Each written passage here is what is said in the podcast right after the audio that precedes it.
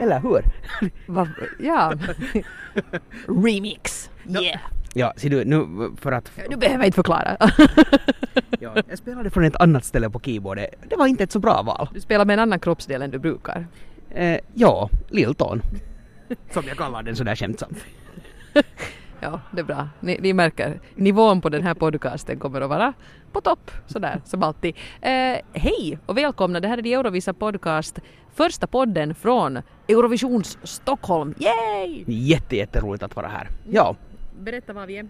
Vi sitter i presscentret som, eh, som vi nyligen kom här, det är liksom i den här arenan som ligger bredvid Globen som man inrett ett sådant utrymme var, var det, no, nu är det faktiskt inte så mycket folk, ganska lugnt och skönt men, men under hela nästa vecka så kommer här väl att röra sig ungefär en 2000 pers kanske, alla journalister som kommer hit för att skriva sina artiklar och, och, och göra allt möjligt. Så ja. Mm. Om en liten stund så kommer någon att börja öva här i bakgrunden men nu kommer jag inte ihåg vem det var. Det var Moldavien just då. Så är det någon, någon annan här om en stund så det kan hända att det blir lite dunka-dunka men det ska vi försöka leva med. Eh, vi kom igår. Eh, så tog vi oss hit till Globen i precis lagom tid för att se Sandia öva. Eh, och hon har ju på det sättet, hon uppträder ju som första i den första semifinalen. Det innebär att det är ganska tidig väckning för att hon ska också då öva eh, först av alla. Men som Henrik von Sveiberg som, som är sån här eh, regissör för den här showen eh, konstaterar att det här var ju ett bra sätt att börja morgonen efter att Sanjay hade sjungit Sing it away en gång och, och vi höll ju nog liksom med. Och det är nog imponerande hela den här, den här hennes energi. Så, så eh, jag vet ju inte om, huruvida hon är en morgonmänniska eller nej men, men på den här presskonferensen som, som hon hade just alltså efter alla de här övningarna så har alla länder en presskonferens. Och, och eh, det syntes ju, hon såg ju inte ut som någon som har stigit upp väldigt tidigt i flera dagar. Hon sa att hon har good sleeping skills så hon kanske har somnat i god tid om kvällarna men det som vi satt och var ganska hänförda med för det måste sägas att de här presskonferenserna på Eurovisionen är ofta ganska så här lite så här plågsamma tillställningar. Att det är massa journalister som ställer oerhört underliga frågor på väldigt konstiga, med väldigt konstiga brytningar och så kanske artisterna svarar och man inte riktigt förstår vad de säger heller, de kanske inte riktigt förstod frågan och det blir liksom lite sådär konstlat och lite pinsamt men, men ser ni, det var det ju inte när Sandja satt där vid mikrofonen på podiet. Nej, alltså både frågor och svar brukar vara snömos men det kändes som med Sandja som talar en otroligt bra engelska och har just den här positiva energin att, att man ska kunna kasta på henne en hur dum och dålig fråga med en sån accent som ingen förstår och hon skulle ändå ha gett ett jättebra svar som har en innebörd och som har en betydelse. Ja. Och, och, och imponerar stort och hennes skratt är ju så fantastiskt. Och, och, ja, alla som satt där i salen, det var ju inte liksom fullpackat med journalister just nu men, men om, om någon har varit lite tveksamt inställd till Sanja förut så alla var nog sålda nu. Mm. Och hon avslöjar också trevliga grejer som jag inte har hört henne prata så mycket om, till exempel det här med självförtroende och kroppsbild. Mm. Hon uppträder ju nu då eh, på måndag, nej förlåt mig på tisdag måndag också i och för sig, men i första semifinalen i en otroligt tight och ganska så här uh, avslöjande dräkt av ren mocka. Turkosfärgad ren hud då. Hur var det den där renen såg ut? Är det alltså av de sådana här renar, vet du, som, en renar som man brukar ju spraya deras horn så att när man kör med bilen på natten så att det ska lysa upp, såna, såna, att är det här liksom då skinnet från sådana renar var den här sprayen har farit inte bara på hornen utan också... Ner i blodomloppet och så ja, blev de turkosa. Det är säkert så det har gått till. Men i alla fall det är väldigt eh, spänd dräkt och då ska man ju ha nog ett visst självförtroende för att stå där och dansa i en sån medan 200 miljoner människor tittar på. Och hon berättar nu Sandja att hon har inte alls alltid varit så självsäker. Att för några år sedan var hon en sån här riktig träningsnarkoman som mätte sitt kroppsfett och höll på och i något skede så vaknade hon sen upp och tyckte att det här kan ju inte vara vettigt att hålla på på det här sättet så hon avslöjade att hon har egentligen inte tränat sådär eh, eh, på något sätt genomtänkt på två år och inser att men jag är fortfarande riktigt snygg och jag är en precis lika bra person för det. Och det tyckte jag var så skönt att höra någon säga. Det där är ett så viktigt budskap. Om man tänker nu på att huruvida Sanja ska, ska lyckas ta sig för det första till final eller nej. Äh, för, för det kommer att vara en väldigt tight semifinal. Det är inte, det är inte helt lätt att ta sig dit. Men, men hon skulle förtjäna det fullt ut. Men en, en liksom nyckel här nu skulle nog vara nu att truga henne att göra nu så mycket press som möjligt så att så många som möjligt skulle få ta del av, av just den här självsäkerheten som hon har. Som inte, hon är ju inte dryg, inte ändå sen Inte på något alls, sätt. nej. Men sådär skönt självsäker och, och just den här positiva energin. Bekväm med sig själv. Väldigt bekväm med sig själv. Så där man blir nästan lite avundsjuk och arg. No, nej, no, nej. nej, nej men, men det är beundransvärt. Ja, otroligt skönt med en ung kvinnlig solist som har den där liksom utstrålar en, en sån här energi och en sån här kroppspositivitet för det är inte så hemskt många som gör det. Och jag, jag skulle kunna tänka mig att det nästan skulle kunna bli lite ett sånt här eh, på något plan ett litet liknande sån här Krista-fenomen med, alltså hon är så pass bra att intervjua och ger så pass bra svar Sanja att, att och är så tacksam. Så jag tror att, att bara folk nu här i det här rummet ser och hör henne så kommer många att vilja göra grejer med henne för hon är så pass bra. Nu har vi ju också träffat på, på en del artister under årens lopp som man har ställt en fråga och, och, och det är bra om man kunde säga liksom ja eller nej. Att Det, var, det har inte alltid varit en, en liksom språkgrej heller Nej, utan nej, nej. En, del, en del har bara inte den där förmågan att leverera ett, ett genuint och trevligt intervjusvar men, men det kan hon. Här var ju till exempel nu på den här presskonferensen så var där en, en eh, reporter från Spanien som frågade att hej att den här, vår låt har ju också energi men, men hur, hur bra tycker du att den är ungefär sådär? Och det är ju lite sån här risk, riskfylld fråga för, för du vill ju inte gå som en annan artist och, och säga, no, dels förstås inte säga att det var skit eller sen säga att, att det där är min Det är favorit, ja eller någonting. Ja. Men det lyckades hon också hantera. Jo, hon tog det jättebra. Hon var så att, jo, att jag har inte hört den så många gånger men jag tyckte genast om den och jag tycker att i den och i Belgiens bidrag finns lite samma energi som i min låt så att det är klart jag tycker om dem. Så bra! Ja, exakt det. Utan att rangordna några låtar överhuvudtaget eller någonting sånt där. Så, så ja, alltså, jag, är, jag är superimponerad av hur, hur bra hon är med pressen. Vi har ju lärt oss ett jättebra trick. Det lärde jag mig när jag hörde på en annan podcast, nämligen Adam et Company. Eh, var de pratade om det här med att, att om man får en fråga, vad tycker du om min låt eller min film eller min dansuppvisning? Om man egentligen tyckte det var ganska dåligt, men man är för finkänslig för att nu säga det. Så vad ska man säga då? Vad ska jag säga? Vad tycker du om Belgiens bidrag i år, Johan? Ja, det var starkt. Starkt. Ja. Starkt, det är det bästa. Det är lite samma som förr, förr tycker jag att starkt är det nya intressant. Mm, ja. Också man säger att ja, er, er show var intressant.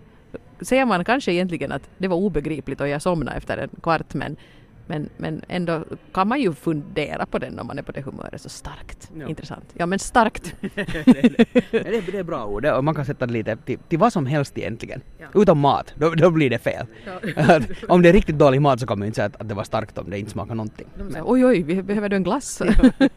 Och, och då är man ju förstås att ja tack. Så det funkar också på mat. Jo, det är roligt här i presscentret. Här är sån här, jag, jag, jag vet inte om, om, om, eh, om man inte har någonsin upplevt ett sånt här presscenter så vet man ju inte hur det ser ut och de ser alltid ganska likadana ut. Det ser lite ut som en enorm eh, bespisning. Alltså det är långbord, eh, långa, långa bord var massa människor kan sitta i, i rad. Och ja, ser du, där har vi Ungern börjar sjunga det här. Sjung bara. Never mind, vår podcast.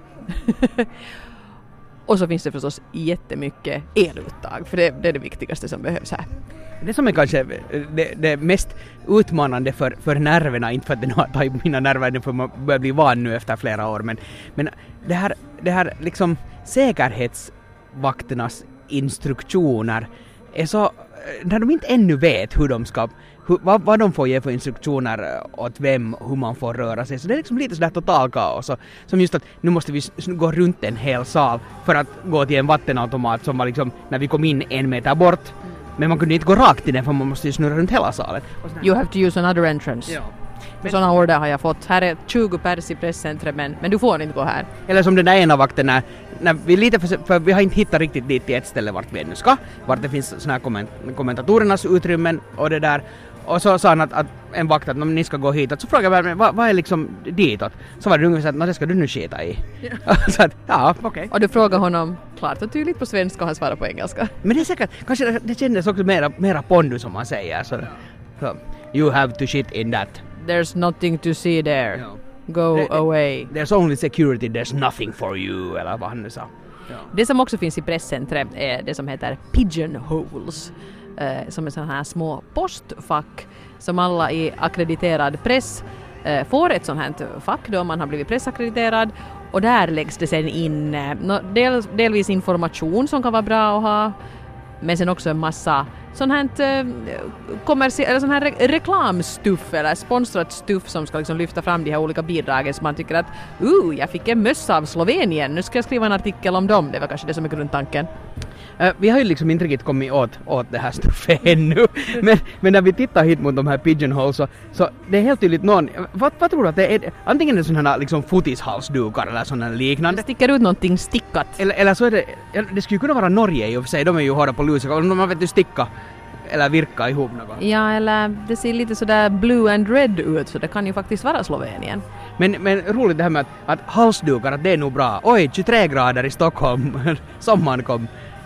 Men, men det här är ganska intressant för att det här reagerar vi varje år på att vad är en smart sån här sponsorgrej? För det, det är liksom lite tradition att varje deltagare ska ha någon sån här pryl som man delar ut. Och i fjol till exempel så Slovenien var klockrena, de delade ju ut hö- hörlurar för att de, det var ju liksom deras grej att de hade hörlurar på huvudet.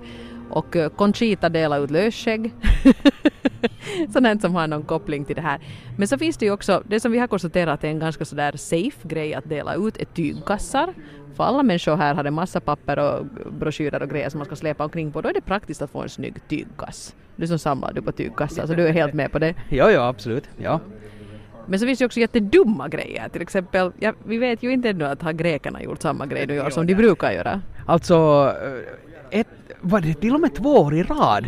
Så, så eh, nå, vi vet ju alla Greklands ekonomi och den har inte varit det bästa, inte heller för, för det nationella rundradiobolaget. Men de hämtar någon sån här, som att de skulle ha gått in i ett rejda ett bibliotek var det bara fanns riktigt tjocka turist, överblivna turistböcker med bilder från Grekland. Och nu pratar vi inte alltså några små böcker utan Så en coffee table book, den Ja. vägde säkert fyra kilo, alltså det var som en laptop. Och det var ju flera såna. Och så var det då, då, två papperskassar med sådana böcker instoppat i varje kommentatorsbox. Inte chans att man skulle släpa hem det. Nej, och alla, alla som ska hem härifrån får ju ta med sig 20 kilo i, i flygplans eh, bagageutrymme så jag menar behöver man ju sätta då fyra av dem på den där trevliga boken med bilder på grekiska stränder. Så inte en sån grej. Men däremot igår så fick vi eh, eh, på hotellet konstaterade vi att det fanns helt för lite byglar i skrubbarna tyckte speciellt jag som har sånt med som du kanske borde hänga upp.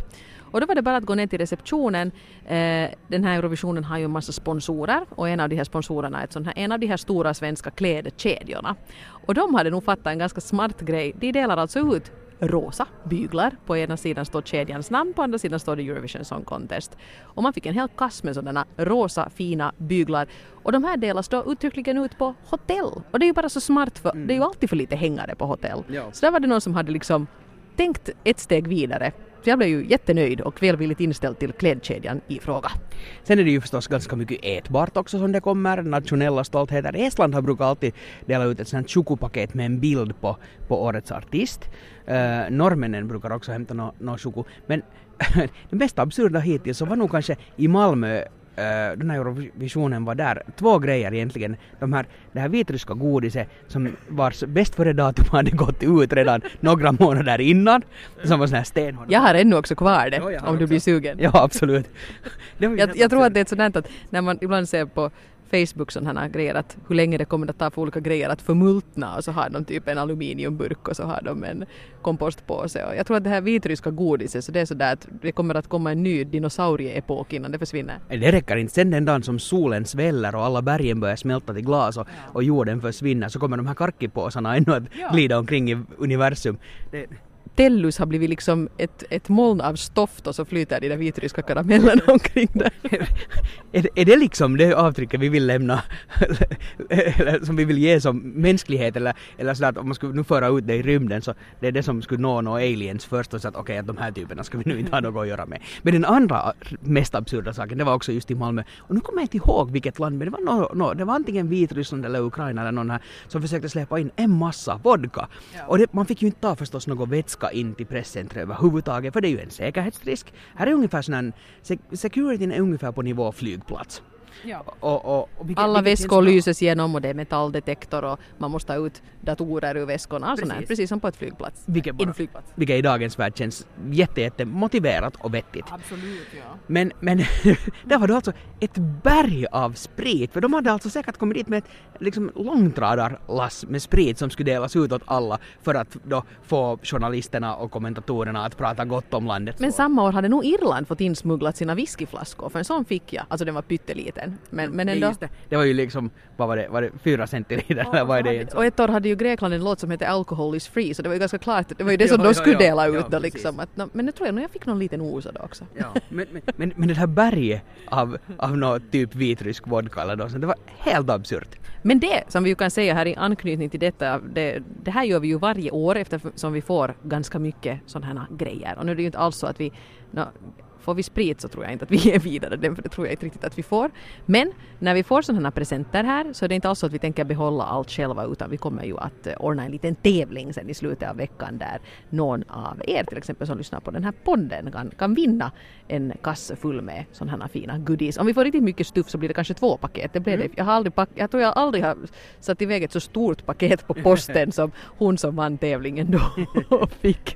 Det, det vägde säkert sju kilo det där paketet. Men, men ganska bra grejer så håll utkik efter vår lilla tävling. Vi har inte riktigt bestämt eh, hur den ska arta sig ännu. Överlag så lönar det sig att hålla, äh, hålla koll nu på våra, alla våra sociala medier-konton och Facebook och Instagram är det kanske nog vad vi kommer att, att hänga mest och dela med oss en massa, massa stuff härifrån Globen och, och Stockholm. Ja. Det här får bli en sån här lite kortare podd, eh, men vi kommer att podda igen så småningom. Vi vet inte riktigt när. Eh, ikväll ska vi gå på Nordic Party. Det ska bli roligt eh, och se lite, komma kanske lite närmare de här olika artisterna från åtminstone de nordiska länderna. Och sen på söndag är det ju, då är det högtidligt, då är det röda mattan promenad. Inte för oss, om inte vi klär ut oss. Ja. Men det, nog, det, det har blivit en sån här rolig tradition. Alltså om, om du råkar vara i Stockholm på söndag eller något annat år kring Eurovision så se till att du går och kollar på den här röda mattan tillställningen. För den där, den där feelingen och känslan där, den, är nog, den har varit varje år otroligt bra. Det, då känns det som att det börjar sådär på riktigt, på riktigt. För, och nu- när det kommer att vara fantastiskt väder dessutom. Men, men där spelas en massa av de här stora Eurovisionshits och så kommer alla de här länderna och I fjol var det lite misslyckat för då satt det ju en liveorkester uppe på en scen men hade helt för kort repertoar. De- de och när de, typ började fyra med, när de började med Waterloo för åttonde Ja. gången så orkar ingen bli sådär jätteexcited mera.